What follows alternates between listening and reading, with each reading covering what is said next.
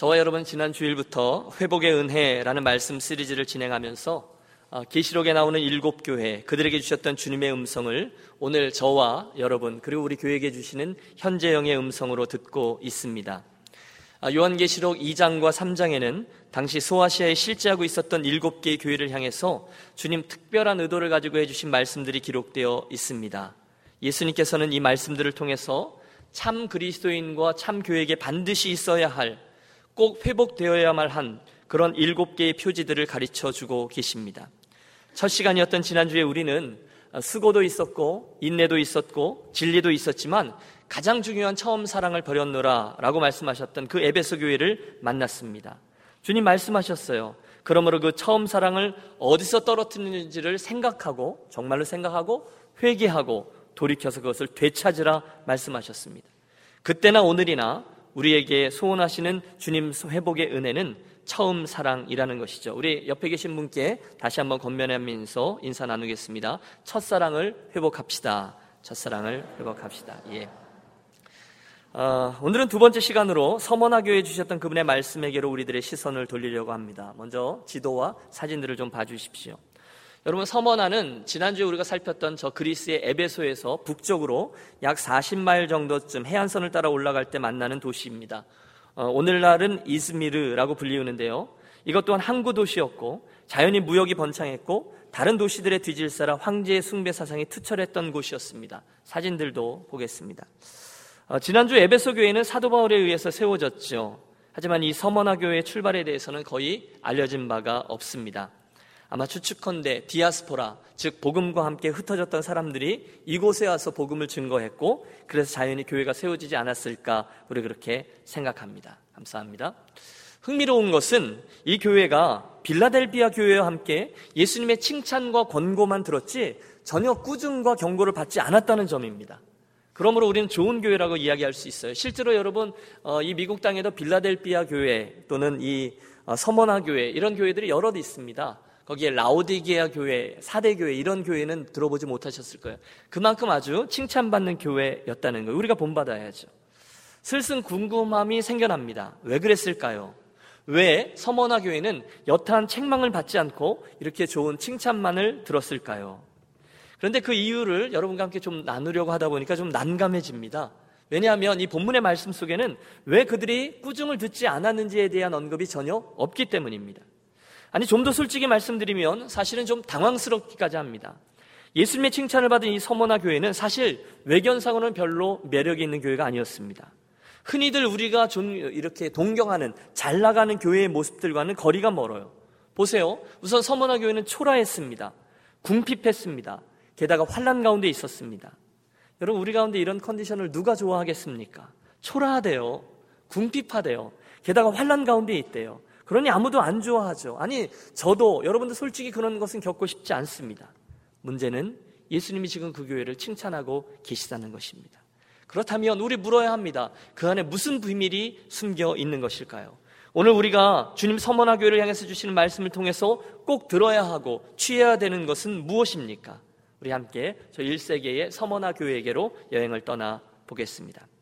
제일 먼저 본문 8절과 9절에 나오는 주님의 음성부터 다시 만나보겠습니다. 8절과 9절을 함께 읽겠습니다. 서머나 교회의 사자에게 편지하라. 처음이요 마지막이요 죽었다가 살아나신 이가 이르시되 내가 내 환란과 궁핍을 알거니와 실상은 내가 부요한 자니라.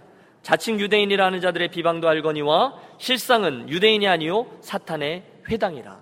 여러분 잘 주목해 보십시오. 주님은 말씀을 시작하시면서 서머나 교회를 아예 이렇게 인정하고 시작하십니다. 서머나 교회야, 내가 내 환란과 궁핍을 안다. 무슨 이야기입니까? 서머나 교회는 전에 또는 지금 환란을 당하고 또 당하고 있다는 거예요. 그걸 주님이 아신다는 것입니다. 지난 시간에 여러분 우리가 요한계시록 첫 시간에 배경을 살필 때에 그 당시 큰 박해가 있었고 또 앞으로도 있을 것이다라는 것을 언급했습니다. 이곳 서머나도 예외가 아니었습니다. 로마의 황제 숭배 사상이 가득한 도시에서 그리스도인으로 살아간다는 것은 정말 목숨을 내건 행위였습니다. 언제 어떻게 될지 아무도 몰라요. 늘 박해와 고난이 그들 삶의 한가운데 자리하고 있습니다. 본문은 그 중에 이 서모나 교회의 성도들이 처해 있던 특별한 어려움 하나를 지적하는데요. 그것은 바로 유대인들에 대한 것입니다. 자칭 유대인이라 하는 자들의 비방도 안 오니 실상은 유대인이 아니요 사단의 회당이라. 여러분 서머나 교회 성도들은요 지금 유대인들을 통한 비방, 회방으로 인해서 환란을 당하고 있습니다.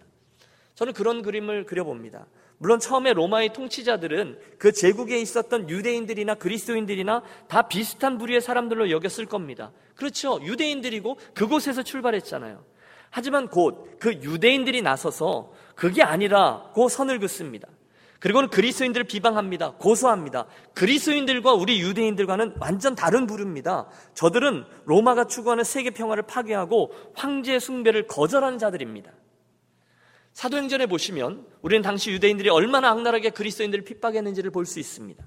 사도행전 13장 BCD 안디옥에서 많은 이들이 바울의 바알의 말을 듣기 위해서 이렇게 모였습니다. 그때 유대인들이 그 도시의 유력자들, 그 도시의 경찰청장이나 국회의원 이들을 충동질해서 사도 바울을 내쫓습니다. 그가 다가 아닙니다. 곧이어 그들은 그 옆에 있는 이고니온과 루스드라에게까지 즉 남의 동네까지 따라와서 사람들을 선동합니다. 그래서 사도 바울은 그곳에서 실제로 돌에 맞아 죽습니다. 아니 사실은 죽은 것처럼 돼서 내어 버려지죠. 훗날 유대인들은 데살로니가에서 폭동을 일으키고요. 고린도에서는 얼마나 복음을 대적했던지 사도 바울이 참다 참다 화를 내고 그 발의 먼지를 떨어내면서 너희의 유대인들이 이렇게까지 복음을 거절하고 회방하니 나는 이제 이방인들에게 가노라 발걸음까지 돌리게 만듭니다. 3차 전도 여행을 다 마친 사도 바울이 예루살렘에 들어가자 어떻게 해서든지 그를 죽이려고 하던 자들도 유대인들이었습니다. 우리가 바울을 죽이기는 전에는 먹지도 않고 마시지도 않겠다. 암살 특공대까지 조직해요. 누가요? 유대인들입니다. 그런데 그 유대인들이 이곳 이방 도시 서머나에서도 동일한 회방을 놓고 있는 것입니다. 그래서 당하게 된 서머나 교회의 환란이 이어진 말씀에 보면 네 가지로 묘사되어져 있습니다. 첫 번째는 궁핍이에요. 9절 내가 내 환란과 궁핍을 알거니와 여러분 당시 서머나는 발달한 무역이 발달한 항구 도시였다고 말씀드렸습니다. 도시가 가난하지를 않았어요. 그런데도 서머나 교회 성도들은 궁핍하게 살 수밖에 없었다는 것입니다. 어째서 그랬을까요? 이유는 한 가지입니다. 바로 믿음 때문이었습니다. 예수님을 주로 고백하게 되면서 그들은 바퀴 앞에 서게 되어서 집도 빼앗기고 사업체도 몰수당했습니다. 어떻게 겨우겨우 숨어 들어가서 생명을 건졌지만 막상 살아가려고 하다 보니까 상황이 너무 힘듭니다. 신앙 양심을 지키려고 살아가다 보니 아무 일이나 할 수 없어요. 취직 자체가 어려워요. 일을 해도 불이한 이득을 취하지 않아요. 사업 파트너가 나를 불편해합니다. 그 와중에도 어려운 이들을 위한 구제하고 나누는 일은 계속했습니다. 그러니 궁핍해질 수밖에 없었습니다. 당시 터툴리안이라는 유명한 교부에게로부터 전해지는 이야기가 있습니다. 그 당시 존경받던 직업 중에 하나는 석공이었다는 거예요. 석공 아시죠? 여러분 그레코 로만 월드에 있는 건축물들을 아시리라 믿습니다. 얼마나 멋있습니까? 돌들을 깎습니다. 모양들을 내고요. 각종 건물들마다 신상들을 조각하여 세워 놓습니다. 그리고 대부분은 종교 행위들과 연관되어 있습니다. 정말 좋은 기술이에요. 그런데 그 석공들이 예수를 믿고 나서 보니까 문제가 생긴 거죠. 일을 해야 하는데 당시에 건축 프로젝트가 거의 대부분 여러분 보시다시피 신전이나 종교 의식과 관련된 것들인데 그런 걸 안 하려고 하다 보니까 문자 그대로 먹고 살기가 어려워진 거죠. 뭡니까 이게? 아니 예수 믿으면 더 잘 먹고 잘 살게 되어야 되는데 믿음을 지키려고 하다 보니까 더 어려워지게 되었다. 이게 궁핍입니다. 서머나 교회는 믿음을 지키기 위해서 궁핍함을 선택합니다. 두 번째로 그들이 당하게 된 환란도 있죠. 그것은 비방, 즉 회방이었습니다. 9절 자칭 유대인이라 하는 자들의 비방도 안오니 말씀드린 그 유대인들이 일부러 그리스도인들에 대해서 악한 소문, 거짓 소문들을 퍼뜨렸다는 거예요. 그 결과 로마의 권력자들로 하여금 그들을 압제케 만들었습니다. 여러분, 혹시 비방받아 보셨습니까? 악한 말로, 거짓말로 모함을 받아 보셨습니까? 내가 그런 일 한 적 없는데, 내가 그런 말 한 적도 없고, 그런 생각도 한 번도 가져보지 않았는데, 누군가가 정말로 진짜 악하게 나를 모함해서 악한 말을 퍼뜨리고, 실제로 내게 피해를 입도록 만들었어요. 여러분, 그런 일을 겪으면 정말 곤란합니다. 죽고 싶습니다. 이 억울함을 일 건질 수가 없어서 정말 상이고 뭐고 다 뒤집어 버리고 싶고요. 그 일을 참는 게 쉽지 않아요. 당장 일어나서 결백을 주장하고 내 모든 것을 까발려서 진실을 드러내 보이고 싶어요. 그게 비방의 악함입니다. 그런데 그날 유대인들이 서머나 교회에 있는 그리스도인들을 위해서 그런 거짓 비방을 한 거예요. 속이 터지죠. 그런데 기억하십시오. 그때 주님은 그런 유대인들의 실체에 대해서 이렇게 말씀합니다. 그들의 실상은 유대인이 아니요 사단의 회당이라. 여러분 이해가 되십니까? 실은 유대인이 아니라 사단의 회당이라는 거예요. 맞습니다, 여러분. 마귀는 거짓의 아비죠. 그래서 지금 마귀가 유대인들 뒤에서 교회를 중상 모략한 겁니다. 그들의 실체는 사단의 회였어요. 여러분, 사실 남에 대해서 험담하고 비방하는 것은요, 몇 번 말씀드렸지만 이상하게도 이게 재미가 있어요. 저만 그런가요? 네. 공감하시는 분은 마음속으로 한번 손을 들어보십시오. 남을 비방하고 은근히 깔아내리는 것은 매력이 있습니다. 나중은 어찌되어도 그걸 하면 기분이 좋아져요. 왜냐하면 남을 깎아내리면 내가 그만큼 높아지는 것 같은 생각이 들거든요. 착한 사람, 가만히 있는 사람을 깎아내리니까 마치 내가 올라가는 것 같아요. 그런데 여러분, 정말로 그런가요? 그렇지 않죠. 굉장히 악한 일, 일 뿐입니다. 실상은 사단의 회에 참가하는 거예요. 여러분 잠언 26장 22절을 보면 재밌는 말씀이 나옵니다. 남의 말 하기를 좋아하는 자의 말은 별식과 같아서 뱃속 깊은 데로 내려가느니라. 진짜 맞아요. 남의 이야기 하는 거 있잖아요. 남의 말 하는 게 별식과 같다는 거예요. 맨날 밥하고 김치만 퍼먹다가 어느 날 탕수육과 짜장면, 광장시장에 갔더니 떡볶이, 튀김, 찹쌀순대, 땅콩 호떡, 찐빵. 얼마나 맛있는지 모릅니다. 그게 뭐냐? 별식입니다. 그런데 성경은 남의 말을 하고 비방하고 그러는 게 별식과도 같다는 거예요. 너무너무 맛있어요. 뱃속 깊은 데로 내려가요. 혹시 여러분, 그게 맛있어서 혹시 모이시면 남의 말 하는 것을 즐기시는 분이 있으십니까? 남을 험담하고 놀리고 악하게 말하고 하는 일을 좋아하는 분 있으세요? 여러분, 그때 내가 그들에 대해서 회방하고 비방하는 말을 할 때 그 내 모습을 보면서 좋아하고 있는 마귀를 기억하시기 바랍니다. 또 그 모습을 보고 계시는 주님의 시선도 기억하셔야 합니다. 재미있죠. 놀리고, 흉보고, 욕하고, 강단 용어는 아니지만 막 까고 이런 거예요. 하지만 기억하십시오. 그것은 사단의 회, 마귀가 앞장서서 하는 일을 따라가는 일입니다. 입장을 바꿔놓고 생각해 보세요. 남들에게 그런 비방을 당할 때 말입니다. 악하게 비방받을 때 얼마나 괴로운지 모릅니다. 살 소망이 끊깁니다. 힘이 빠지고 상처가 되고 관계 때려치고 싶습니다. 지금 서머나교회 성도들이 그 비방을 당한 거예요. 힘들었어요. 놀랍게도 그때 그 괴로움을 서머나교회 성도들이 어떻게 했습니까? 그때 저들이 주님처럼 인내했고 주님처럼 묵묵히 그 뒤를 따라갔다는 거예요. 그게 그리스도인이죠. 바보들의 행진입니다. 기억하십니까? 예수께서 십자가에 달리시, 돌아가실 때 그렇게 모함을 당하고 비방을 당하셨는데 주님이 어떻게 하셨습니까? 베드로 사도가 증언해요. 욕을 당하시되 맞대어 욕하지 아니하시고 고난을 당하시되 위협하지 아니하시고 대신에 오직 공의로 심판하는 이에게 부탁하시며 할렐루야. 내가 하나님의 아들이라면 내려와봐 내가 믿을게. 여러분 다른 건 참아도 그건 못 참을 것 같아요. 그때 그들에게 똑같이 맞대어 욕하지 않으시고 그들을 내가 하나님의 아들인데 위협하지 않으시고 오직 공의로 심판하신 이에게 그 일을 부탁하셨다는 것입니다. 바보 행진이죠. 사랑하는 여러분, 억울하다고 말하고 다니지 마십시오. 욕 먹었다고 떠버리면서 내 말 좀 들어보라고 나는 억울하다고 다른 사람을 내 편으로 만들려고 하지 마십시오. 대신에 예는 예라 하시고 아니면 아니라 하십시오. 너무너무 억울해서 못 참겠거든 주님처럼 하세요. 오직 공의로 심판하시는 이에게 그 일을 부탁하시며 그게 예수께서 행하신 일이고요. 그게 스데반이 한 일입니다. 훼방, 비방, 모함 쉽지 않아요. 그런데 서머, 서머나교회 성도들이 믿음 때문에 그 일을 참아낸 것입니다. 또 있습니다. 서머나교회 성도들이 당한 세 번째 환란은 궁핍과 훼방에 이어서 감옥에 갇히는 일도 포함하고 있습니다. 10절. 네가 장차 받을 고난을 두려워 말라 볼지어다 마귀가 장차 너희 가운데 몇 사람을 옥에 던져 시험을 받게 하리니 저희가 10일 동안의 환란을 받으리라. 무슨 말씀이죠? 예수 믿는 것 때문에 저희가 감옥에 갇히게 된다는 거예요. 실제로 사도들이 그랬죠. 베드로도 바울도 바나바도 심지어는 지금 이 계시록을 쓰고 있는 사도 요한도 옥에 던져져 봤습니다. 그 힘듦을 압니다. 지금처럼 가면 형광등이 켜져 있고 변기가 준비되어져 있고 변호사를 선임할 수 있는 감옥이 아닙니다. 거기는 한 번 들어가면 기약이 없어요. 건강이 상하면 죽는 게 더 쉬워요. 그게 당시의 감옥입니다. 그런데 주님이 말씀하세요. 마귀가 너희들 가운데 몇 사람을 옥에 던져 시험을 당하게 할 것이다. 그럼 그러니 누가 좋아하겠습니까? 예수 믿느라고 감옥에 던져진다면 여러분 예수 믿는 일 때문에 저와 여러분이 감옥 속에 갇히게 된다면 오늘 이 자리에 계신 분들 가운데 과연 몇 분이나 끝까지 믿음을 지켜내겠습니까? 하지만 마귀가 주는 박해 어려움은 거기서 멈추지 않습니다. 더 힘든 환란도 있게 될 거라는 말씀이 들려오는데요. 그 다음에 나오는 주님의 말씀이에요. 내가 죽도록 충성하라 그리하면 내가 생명의 관을 생명의 면류관을 내게 주리라. 여러분 뭐라고 하십니까? 충성하는데 어떻게 충성하라고요? 죽도록. 죽기까지 충성하라는 것입니다.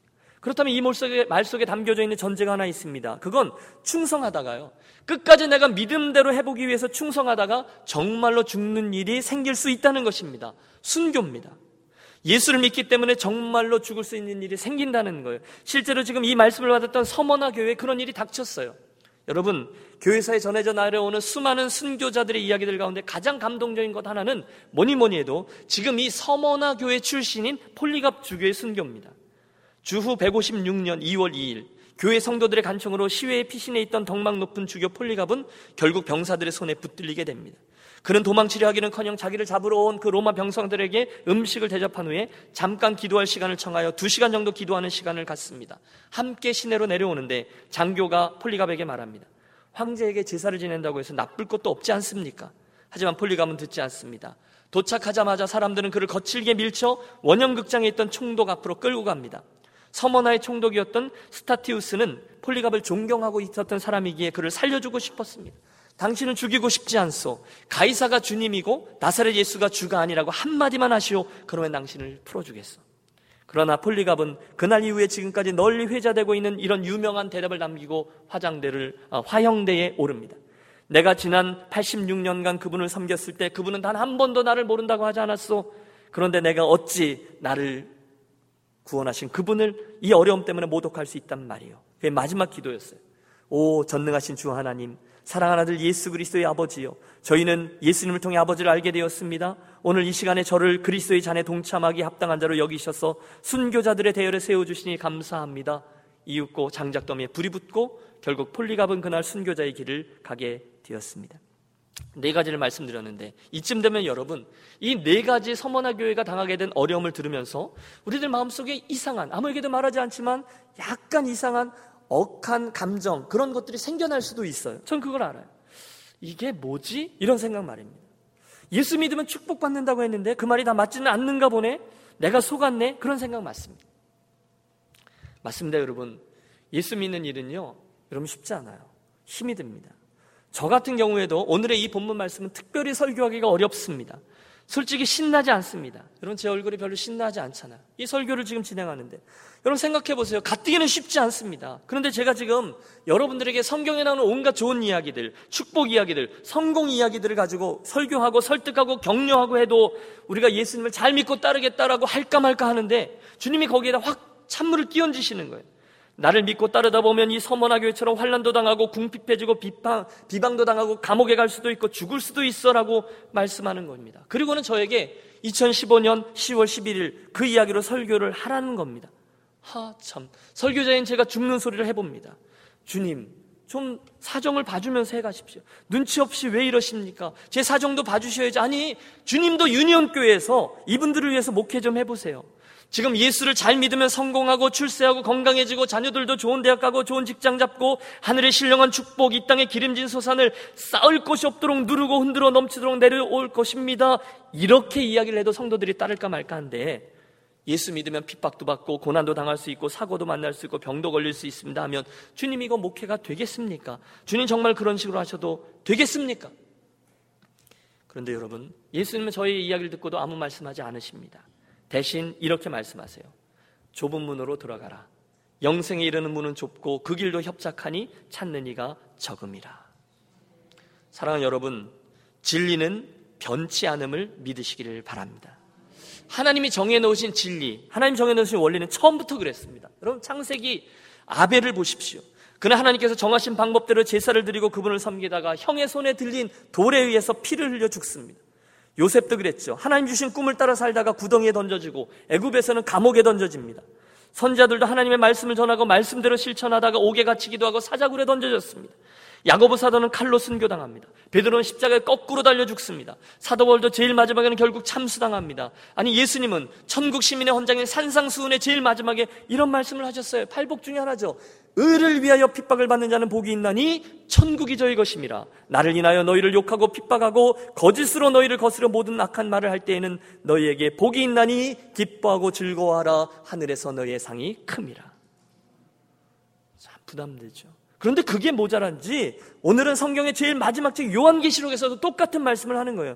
내 형제들아 환란과 궁핍과 비방과 감옥과 심지어 순교도 있지만 내가 그 과정을 잘 견디다니 너야말로 참으로 부요한 자 너야말로 참으로 부요한 서머나 교회구나 잘했다. 그러니 끝까지 충성하라. 내가 생명의 관 생명의 면류관을 내게 주리라. 아멘 하셨지만 여전히 아멘 속에 얼마나 큰 부담이 있습니까? 좁은 맞아요. 좁은 길 맞습니다. 주님을 구원자요, 나를 천국으로 인도하는 분으로 따르는 것은 쉽지만 초대교회 성도들이 하듯이 그 상황에서 주, 퀴리오스라고 고백하고 따르는 것은 결코 쉽지 않습니다. 별로 원치 않습니다. 듣기가 썩 유쾌하지 않아요. 하지만 여러분, 이것은 진리입니다. 따라해 주세요. 이것은 진리입니다. 원래 복음은, 원래 진리는 하나님의 뜻을 따르는 이들은 늘 세상으로부터 어려움을 받았습니다. 복음을 진지하게 따르려는 교회는 반드시 박해를 받았습니다. 기독교 역사를 보십시오. 고난은 모든 참된 그리스도인들과 바른 교회 공동체들에게 늘 있어 왔던 참교회의 표지예요. 그리고 그 고난 가운데 끝까지 충성하는 것, 그것이 참 성도와 교회의 표지라는 거예요.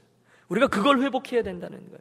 오늘도 세계 곳곳에 여러분은 럭키예요. 전 세계를 다녀보십시오. 미국과 같은 나라가 없습니다. 이렇게 자유롭게 예수를 믿고 이렇게 자유롭게 우리가 할 수 있고 권리를 보장받고 이렇게 풍요하게 살 수 있는 곳은 없습니다. 오늘도 전 세계 곳곳에 예수를 주라고 고백하는 일 때문에 죽임을 당하고 목배임을 당하고 산채로 화형에 처해지는 일이 비일비재합니다. 그게 정상이라는 거예요.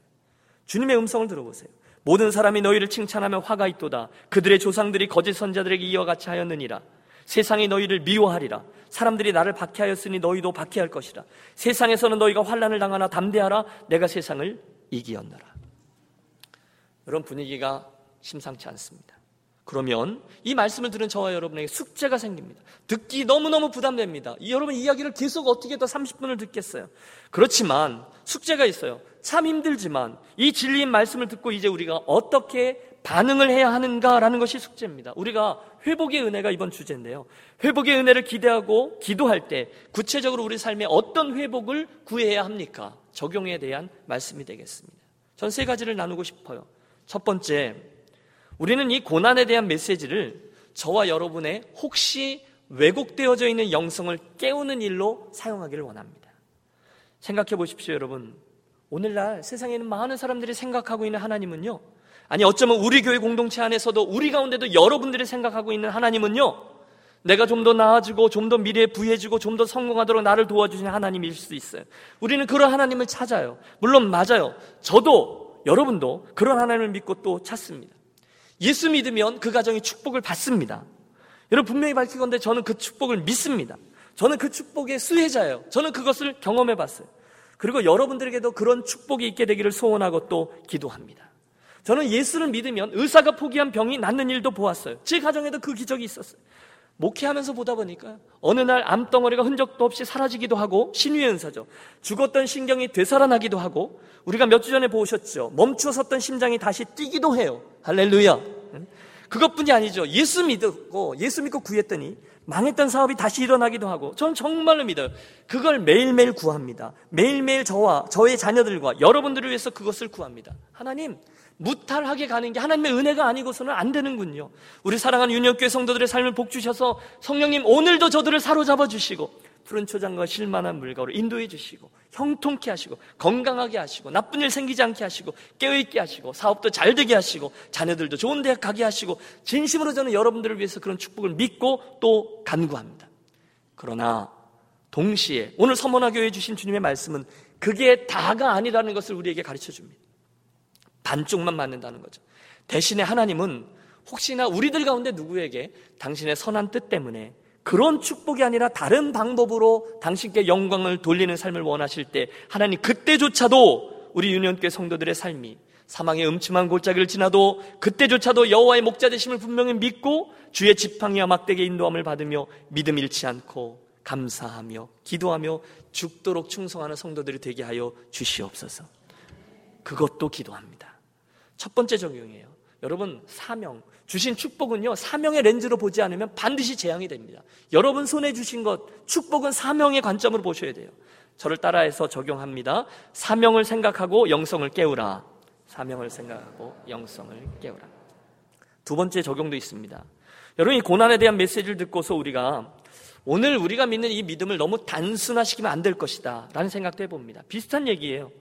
하나님이 나에게 말씀하시는 축복의 공식에 저와 여러분의 삶이 맞춰줄 수도 있지만 반대로 내가 만들어 놓은 축복의 공식에 하나님이 갇혀 있을 수도 있다. 그러면 안 된다라는 것을 또한 기억하자는 거예요. 무슨 말씀인가 하면 주님을 의지하면 이제 고생 끝 행복 시작이다라는 공식이 맞을 수도 있어요.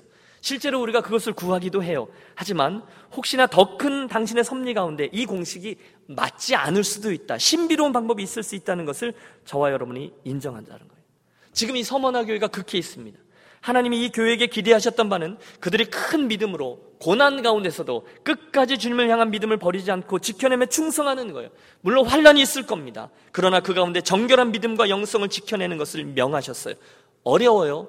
그런데 주님이 그걸 원하셨어요. 베세다 광야 생각해 보십시오. 오병이어의 기적. 보리떡 다섯 개에 물고기 두 마리로 남자만 5천 명이나 되는 그 수많은 무리들이 입을 떡 벌리고 다물지 못하고 있습니다. 눈앞에 거짓말과 같이 엄청난 시그 식당이 공짜로 문을 연 거예요. 주님이 축사하시사 여러분 축사하는 주님의 손에 비밀이 있죠. 보리떡 다섯 개의 물고기 두 마리가 5천 명을 다 넉넉히 먹이고 배부르게 만드는 엄청난 역사가 일어났습니다. 표적입니다. 요즘 젊은이들이 잘 쓰는 말대로 우와 대박인 것입니다. 그런데 그 다음 장면이 중요합니다.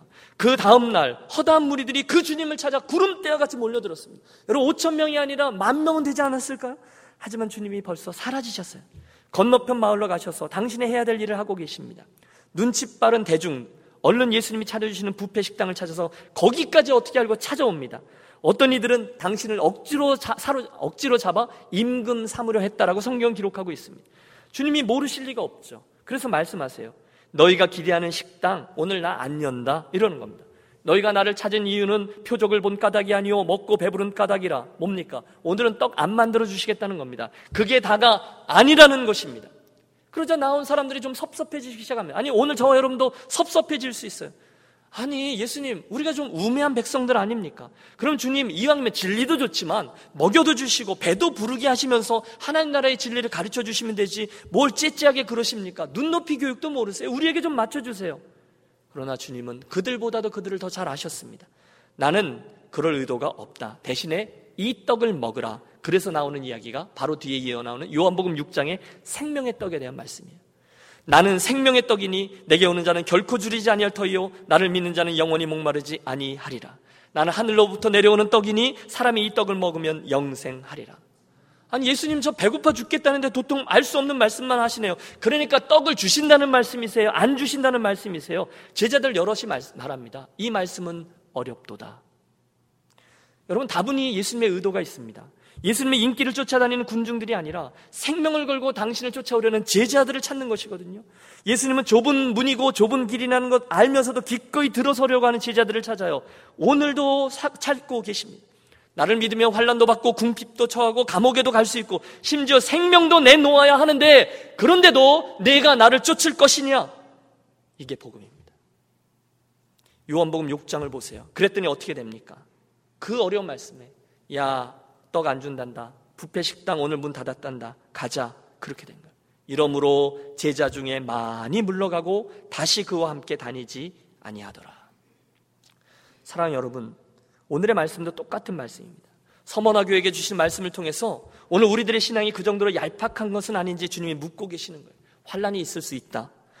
그런데도 나를 따르겠느냐? 이 얘기죠. 대가를 치러야 한다. 그런데도 나를 따르겠느냐는 것입니다. 많은 이들이 주님에게 동을 돌립니다. 식당 문 닫았대 가자. 한 명, 두 명 떠난 게 아니었어요. 많은 무리들이 주님을 등지고 떠납니다. 그리고 떠나가는 그 수많은 무리들의 뒷모습을 보고 계시던 주님께서 뒤돌아 서셔서 몇 명 남지 않는 제자들에게 묻습니다. 너희도 가려느냐? 사랑하는 여러분, 그때 저와 여러분의 대답은 무엇입니까? 제 역할은 아마 여기까지일 겁니다. 이제 여러분께서 직접 주님께 대답하세요. 그 순간 몇 명 남아있지 아니하는 사람들 가운데 우리의 베드로 형님이 또 한 건 하시죠. 주여 영생의 말씀이 죽게 있사오니 우리가 늦게로 가오리까. 할렐루야. 그때 남은 이들이 열두 제자입니다. 그리고 서머나교의 성도들입니다. 그리고 충성합니다. 그리고 그들은 결국 생명의 면류관들을 받아내었습니다. 사랑하는 여러분, 제 두 번째 제안. 믿음을 단순화시키지 말고 온전화시키자. 이 말은 우리가 예수 믿는 것을 천박한 수준으로 끌어내리지 말자는 거예요. 주님의 말씀에는요, 여러분 죄송합니다. 한치의 양보도 없어요. 의를 위하여 핍박을 받는 자는 복이 있나니 죽도록 충성하라. 그리하면 내가 생명의 면류관을 내게 주리라. 참 어렵습니다. 그러니 누가 자신할 수 있겠습니까? 야, 교회 잘못 골랐다. 일주일 동안 힘들었는데 뭐 이런 말씀을 전하냐. 이왕이면 쌩쌩하게 믿으면 해결된다. 어? 쌩쌩하게 믿으면 해결된다. 뭐 그런 거죠. 믿으면 다 잘 된다. 믿으면 병 낫고, 믿으면 장사 잘 되고, 믿으면 자녀들 아이비 대학 턱턱 붙고, 그렇게 말해주는 교회 없냐? 그런 설교자 없냐? 여러분 실제로 제게 와서 목사님 이왕이면 설교를 그렇게 해주세요라고 부탁하는 집사님도 계셨어요. 그러나 죄송합니다, 여러분. 저는 그럴 의도가 없습니다. 그래서는 안 된다고 믿습니다. 저도 그렇게 말하는 게 훨씬 더 쉬워요. 그러나 그것이 아니라는 거예요. 여러분 제가 교만함 때문에 폼젤력이 이 말씀 드리는 건 아니에요. 그건 직무유기입니다. 대신에 사랑하는 여러분 저자직강 예수님의 이 말씀을 들으세요. 환란이 있을 수도 있다는 거예요. 고난을 받을 수도 있다는 거예요. 그런데도 그때 끝까지 믿음을 지키라는 거예요. 부패 식당, 공짜 식당만 쫓아가는 것은 예수님의 제자의 부르심에 맞지 않아요. 딱딱한 음식도 내 손으로 찾아 먹으라는 겁니다. 믿음을 단순화시키지 말고 온전화시키라는 것입니다. 마지막 적용입니다. 그런데 여러분, 기뻐하십시오. 왜냐하면 그런 어려운 부르심의 자리에 예수님께서 우리들에게 툭 그 어려운 말씀을 던져놓고서 열심히 해봐 라고 이야기하지 않으셨다는 것이 복음이에요. 여러분 너무너무 부담스럽지만 지금 예수님의 이 말씀을 곰곰이 잘 묵상해 보세요. 죽도록 충성하라. 한번 따라해 주십시오. 죽도록 충성하라. 그리하면 내가 생명의 관을 내게 주리라. 잘 생각해 보십시오. 죽도록 충성하라. 이 말씀은 저와 여러분이 그렇게 충성할 수 있다는 말씀인가요? 충성할 수 없다는 말씀인가요? 예, 할 수 있는 거죠. 여러분 웅얼웅얼대고 대답을 회피할 생각하지 마세요. 죽도록 충성하라 주님이 요구하실 때는 우리가 죽을 각오로 충성할 수 있다는 뜻입니다. 왜요? 성령께서 도와주시기 때문인 줄로 믿습니다. 그게 전제되어 있는 거예요. 성령님께서. 그래서 본문은 충성하라 라는 말씀을 두려워 말라 라는 말씀과 함께 전달하고 있습니다.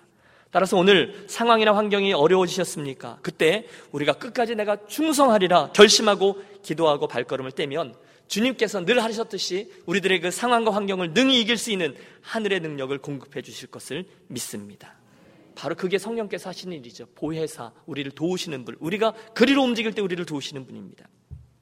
제가 마음 깊이 존경하는 순회 선교단의 김용의 선교사님은 주님을 너무너무 사랑하셔서 다섯 명의 자녀들 모두를 어릴 적에 다 선교지로 보내셨어요. 여러분, 첫째 아들, 둘째, 셋째, 한 명 한 명 다 눈물 없이 듣지 못하는 스토리와 함께 그 자녀들을 다 오지로 보냈는데 아직 어렸었던 그 첫 번째 아들을 아프리카에 오지에 남겨두고 떠나올 때 정말 눈물 없이 듣지 못할 그럴 이야기 하나를 듣습니다. 그 찢어지는 가슴을 부여잡고 하나님, 제가 오히려 여기 어울립니다. 제 아들은 아직 어리고 제 아들은 더 교육도 받아야 되고 그러나 제가 이 아들을 놓고 가는데 그때 찢어지는 가슴을 부여잡고 합판지 위에 편지를 써놓고 왔는데 그 아들이 그 편지를 보고 끝까지 그 길을 갈 수 있었다라는 간증이에요. 아버지가 이렇게 썼대요. 사랑하는 아들아, 우리 땅 끝에서 헤어져 하늘 복판에서 만나자. 그럼 그게 충성이죠. 그 아프리카 오지에서. 지난 금요일에 우리가 함께 보았던 팔복 영상 기억하십니까? 최춘선 할아버지의 마지막 고백. 충성은 열매 중에 하나요. 계속 제 귓가에 맺둡니다. 그 충성이요. 특별히 서머나교회 주신 말씀, 그 고난 가운데서도 그럼에도 불구하고 충성이요. 그것이 성도와 교회의 표지입니다. 오늘 그 충성이 저와 여러분의 회복되는 은혜가 있기를 기도합니다. 사랑하는 여러분, 소아시아 교회 가운데 두 번째로 주님의 말씀을 받았던 서머나 교회. 비록 박해와 고난을 받았지만 주님이 그들의 고난을 알아주셨고 부요하다 인정해 주셨으며 그 고난 가운데 죽도록 충성하라 권면하셨습니다. 오늘 혹시 사랑하는 여러분들 가운데 믿음을 지키는 일 때문에 어려움을 겪으시는 분 있으십니까? 예수를 제대로 믿기 때문에 그 예수를 제대로 믿기 위해서 금전적인 손해를 감수하며 고민하시는 분 있으십니까? 예수를 믿기 때문에 가족들에게 놀림을 당하거나 친구들에게 왕따 되시는 분 있으십니까? 다행히 미국으로 이민은 오셨지만 그때 그 상처와 수모가 계속해서 나를 찌릅니까? 기억하십시오. 원래 예수 믿는 일은 쉽지 않아요. 고난이 따르게 되어 있는 좁은 문이요 좁은 길입니다. 이게 패키지예요. 사도 바울은요, 예수를 바르게 믿는 이를 위해서 옥에도 갇히고 돌로도 맞고 매로 맞고 굶주리고 춥고 강도 만나고 강에 빠지고 파선하고 고난을 받았습니다. 하지만 이 모든 과정을 다 통과한 후에 결국 고난당하는 것이 내게 유익이라 고백하게 됩니다. 그는 디모데에게 말해요. 무릇 그리스도 예수 안에서 경건하게 살고자 하는 자는 박해를 받으리라. 그는 빌립보 성도들에게도 말해요. 그리스도를 위하여 너희에게 은혜를 주신 것은 다만 그를 믿을 뿐 아니라 또한 그를 위하여 고난도 받게 하려 하십니다. 현대의 순교자라고 이야기하는 독일의 디트리히 본회퍼는 말합니다. 고난은 참된 그리스도인이 달 수 있는 배지다. 제자도란 고난 받으시는 그리스도께 충성한다는 뜻이다. 따라서 그리스도인들이 고난으로 부름받는 것은 전혀 놀랄 일이 아니다. 그래서 그가 고민하다가 미국의 편안한 삶 유니언 신학교에서 다시금 배를 타고 전쟁 중에 독일로 가 결국은 순교합니다. 사랑하는 여러분, 우리 이 아침에 조금만 더 솔직해지도록 하겠습니다. 우리 중에 그 누구도 고난이란 단어를 좋아하지 않습니다. 그래서 우리는 우리가 믿는 이 믿음이 세상적인 가치와 이렇게 부딪히면 종종 타협을 하거나 한 걸음 뒤로 물러서서 문제거리를 만들지 않으려는 경향이 있어요. 여러분 저는 충분히 이해합니다. 저도 그래요. 당연합니다. 왜요? 우리가 믿는 복음은 진리는 엄밀히 말하면 오늘날 세상이 말하는 것하고 반드시 거치게끔 되어 있습니다. 오늘 우리가 믿는 중요한 진리들을 생각해 보세요. 말이 안 돼요. 우리는 내가 철저한 죄인이요. 완전히 타락한, 그래서 영원한 지옥에 떨어질 거다라는 사실을 믿습니다. 우리는 천국과 지옥을 믿어요. 우리 힘으로는 도저히 해답을 얻을 수 없고 구원도 얻을 수 없다라고 믿어요. 우리는 그래서 시간과 공간을 뚫고 들어오시는 십자가의 절대성을 믿습니다. 믿음으로 말미암아 모든 것이 용서를 받는다는 영생을 믿습니다. 그런데 이 메시지들이 참 무식해요. 타협이 없어요. 여러분 그 어려운 일, 또 믿는 건 쉬워요. 그런데 지금 그 진리를 당신도 믿어야 구원을 얻습니다라는 이야기를 해야 된다는 거예요. 이게 결코 간단하지 않아요. 여러분 그런 얘기를 해보세요. 그때 우리는 압니다. 그분의 시선이 싸늘해집니다. 왜 그렇게 사냐고. 지금이 어떤 세상인데 그런 말을 믿냐고. 어떻게 나에게 그런 무리한 이야기를 하며 믿으라고 강요할 수 있느냐고. 기분 나빠합니다. 레즈비언 주교가 성공인지 제가 기억을 정확히 못하겠어요. 어, 이민 오는 이슬람 사람들 때문에 교회에 있는 십자가를 다 없애야 한다. 그들 존중해야 했고, 그 다음에 이야기를 해야 된다. 그런 이야기가 나오는 거예요. 그런데 그런 걸 하다 보면 그게 박해겠죠. 그럼 우리는 얼른 주제를 옮겨서 불편한 일들을 없애고 타협을 모색하려고 합니다. 뭐하러 그 사람들이랑 갈등하냐? 그래서 그래 박해를 피해갑니다. 그것뿐이 아닙니다. 좀 더 현실적인 이야기를 해보죠. 저와 여러분이 신앙적인 양심을 따라서 살려고 할 때 우리는 세상에 문제가 됩니다. 주변 사람들이 우리를 불편하게 될 겁니다. 예수 믿는 사람답게 정직하게 사업을 해야 한다고 합니다. 세금을 똑바로 내자고 합니다.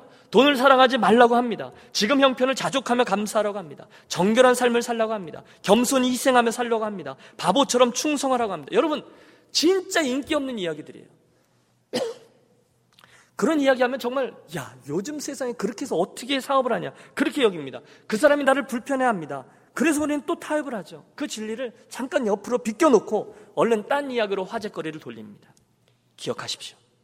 기억하십시오. 그때 저와 여러분은 하나님의 시선보다 사람들의 시선을 더 중시하는 배교자가 되는 것입니다.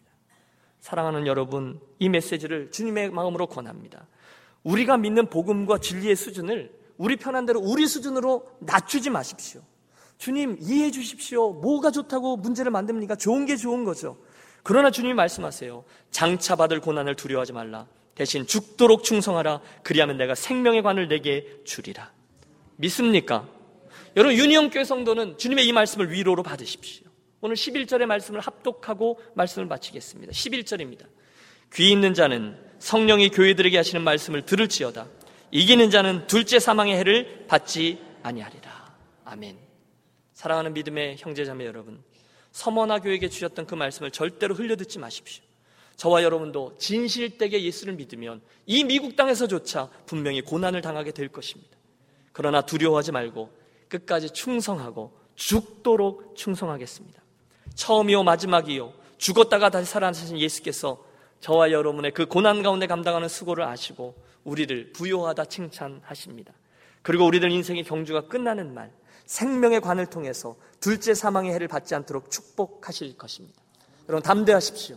그리고 우리 마음을 결정하고 오늘 이 주님의 이 말씀에 반응해서 고난 가운데 혹시 예수 믿는 일 때문에 불편해지는 가운데서도 끝까지 믿음으로 충성하여 생명의 멸류관과 영생의 소유자가 되시는 저와 여러분이 되시기를 그 회복의 은혜가 있는 이 아침 되시기를 주의 이름으로 축원합니다. 기도하겠습니다. 사랑의 하나님 아버지, 오늘 서머나 교회 주시는 말씀을 통하여